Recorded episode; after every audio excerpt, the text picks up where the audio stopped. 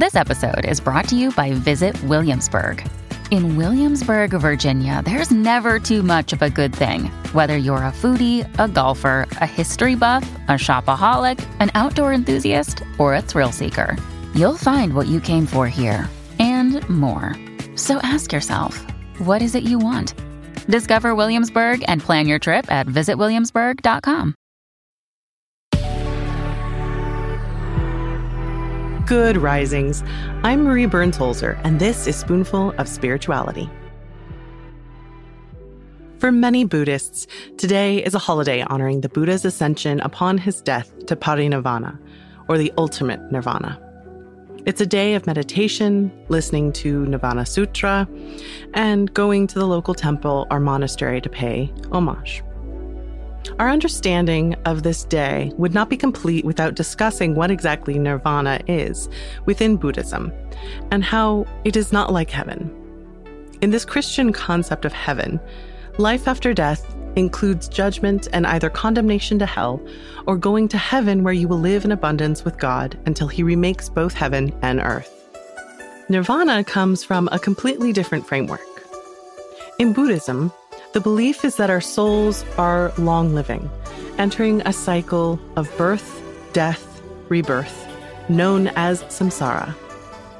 Each life is an opportunity to grow and learn how to extinguish the three fires or three poisons known as raga, greed, dvesha, aversion or hate, and moha, ignorance. In fact, it's what nirvana means to blow out or quench. For some Buddhists, like those in the Theravada tradition, the idea is that once you release your attachments, free yourself from aversion and hate, and dispel ignorance, your soul will no longer participate in samsara, but will return to whatever the universe is made of.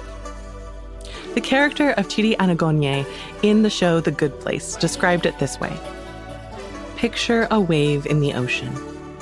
You can see it, measure it, its height, the way the sunlight refracts as it passes through. And it's there. You can see it and you know what it is. It's a wave. But then it crashes on the shore and it's gone. But the water is still there.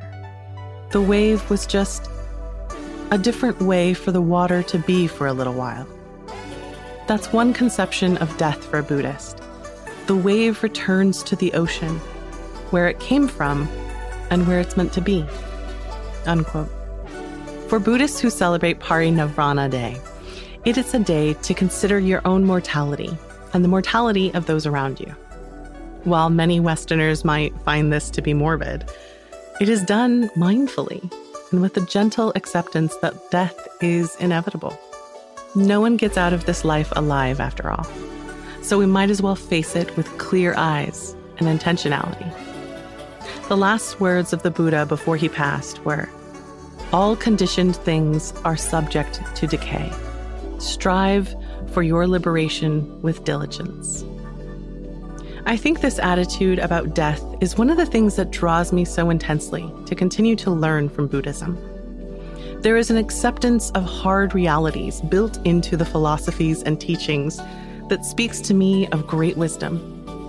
There's a fluidity to the way Buddhism looks at the world, an acceptance of chaos and order as somehow not different things, but rather different expressions of the same thing.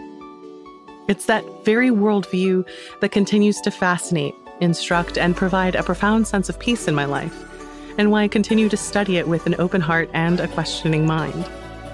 Because one day, we will all die. I will die. And I want to think about that so I can appreciate this moment for the gift it is.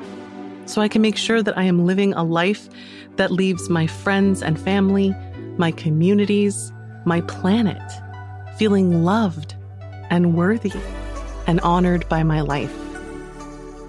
So, if you are interested in learning more about Buddhism, I highly recommend that you do a quick Google search for your local Buddhist temple and I'm sure that the monks will be happy to help you and provide resources to learn more. To any Buddhists honoring this day, may we live in peace and happiness.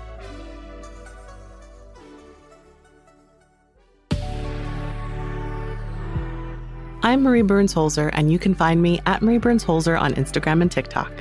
Thank you so much for listening to Good Risings today. If you enjoy this podcast, please let us know by leaving a review. We love hearing from you. Now go be excellent to yourself and to each other. We have some exciting news. You can now search more than 700 Good Risings episodes on the new Fathom.fm app, the podcast player from the future.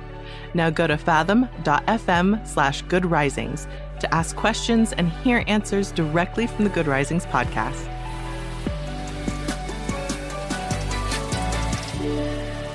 Good Risings is presented by Cavalry Audio. This is the story of the one. As head of maintenance at a concert hall, he knows the show must always go on. That's why he works behind the scenes, ensuring every light is working, the HVAC is humming, and his facility shines. With Grainger's supplies and solutions for every challenge he faces, plus 24 7 customer support, his venue never misses a beat. Call quickgranger.com or just stop by. Grainger, for the ones who get it done.